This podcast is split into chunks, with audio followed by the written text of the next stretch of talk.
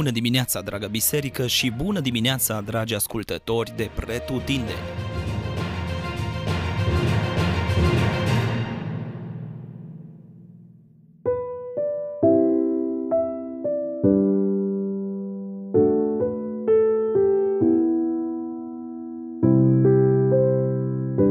Numeri, capitolul 13 Iată ne ajungi la episodul trimiterii iscoadelor în Canaan.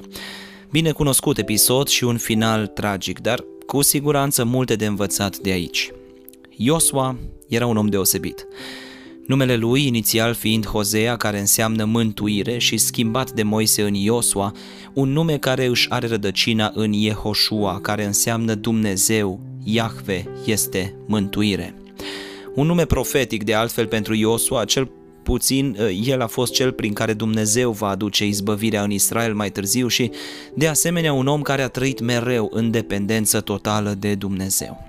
Nu la întâmplare, îl vedem mai târziu pe Iosua căutând să încurajeze poporul spunându-le că Dumnezeu le va da biruință, pe când toți ceilalți aveau o perspectivă redusă la propria lor incapacitate de a birui. La fel și Caleb, al cărui nume înseamnă credincios, dedicat, curajos, dar probabil că mai multe despre asta în capitolul de mâine.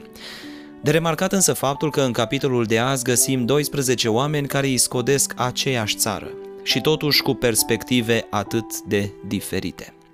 Zece dintre ei înnegresc țara despre care Dumnezeu le vorbise de bine încă de la eliberarea lor din Egipt. Ei văd roadele, însă au impresia că lui Dumnezeu i-au scăpat câteva amănunte importante atunci când le-a descris țara și vorbesc despre uriași, de cetăți întărite, cetăți înalte, fiii lui Anac și de încă câteva popoare.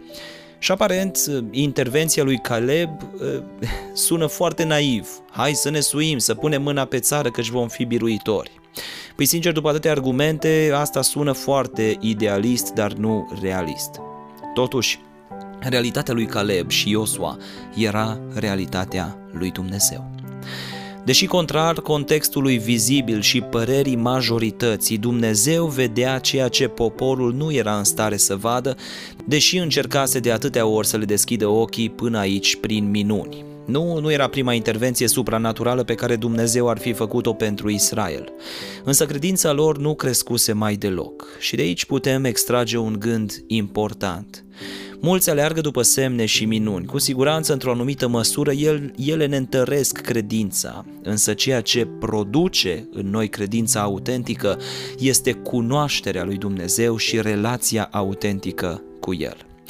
Iar aici Iosua venea cu un mare avantaj. Nu de puține ori îl găsim alături de Moise, stăruind uneori și rămânând în prezența lui Dumnezeu în cort, chiar și după ce Moise pleca. Și se pare că și Caleb era un om ales în direcția aceasta.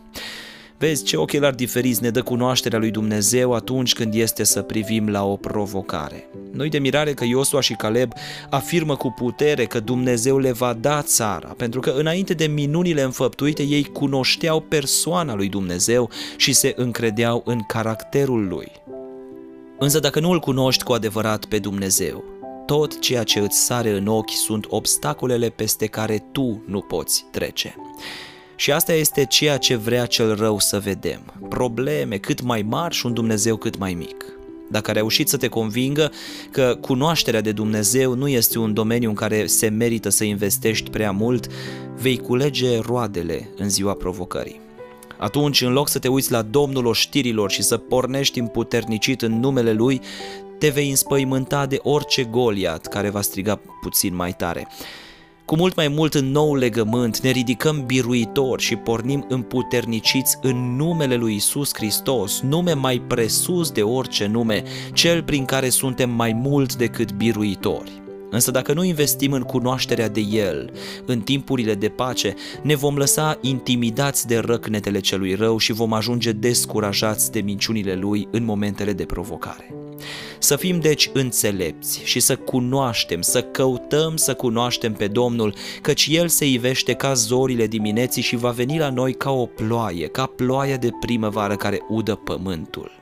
Cu alte cuvinte, da, El se va revela celui ce îl caută din toată inima și mai mult ne va echipa cu ochelarii credinței, prin care vom putea vedea dincolo de ceea ce se vede, de uriașii și de cetățile înalte care caută să intimideze și vom putea porni la luptă încurajați că Cel ce are toată puterea în cer și pe pământ este de partea noastră. Dacă El a promis, El va lupta pentru noi. Să investim deci în cunoașterea Lui în timpuri de pace. Cunoașterea Lui ne va ține tari și ne va da perspectiva reală în fața provocării. Biruința este a Domnului, însă este și a noastră în El.